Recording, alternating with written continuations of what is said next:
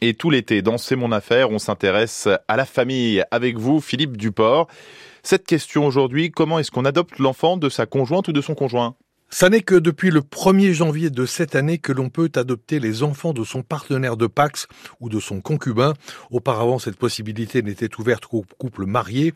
Si l'enfant a un père ou une mère qui exerce déjà son autorité parentale, il faut qu'il soit d'accord. Il y aura alors adoption simple. L'enfant aura un parent en plus. Il peut y avoir aussi adoption plénière pour les enfants de moins de 15 ans seulement qui va rompre la filiation antérieure.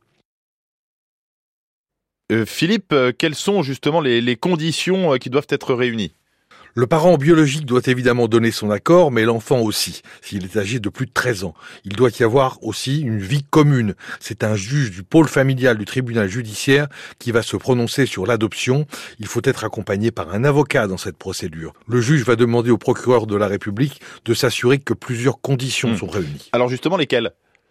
Eh bien, il doit y avoir consentement donné devant notaire, réitéré deux mois après.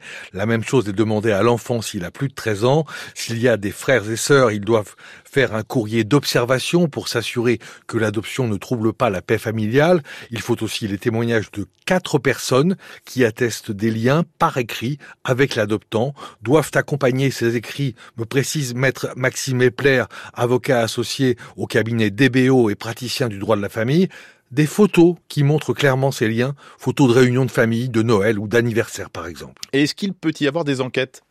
Le procureur peut demander à la police ou à une assistante sociale de procéder à une enquête. Une fois que tout est en ordre, la procédure peut prendre entre six mois et un an. Quand l'avis du procureur est favorable, le juge peut prononcer l'adoption sans convoquer les parties. Si l'autre parent biologique s'oppose à l'adoption, il y aura convocation à une audience. À noter que cette adoption est rétroactive au jour de la demande d'adoption. Si par exemple l'adoptant décède avant la décision, il sera quand même le parent adoptant de l'enfant avec tous les droits qui s'ouvre alors pour lui. Philippe Duport, les droits de la famille dans C'est mon affaire tout l'été sur France Info. Un rendez-vous à réécouter sur franceinfo.fr.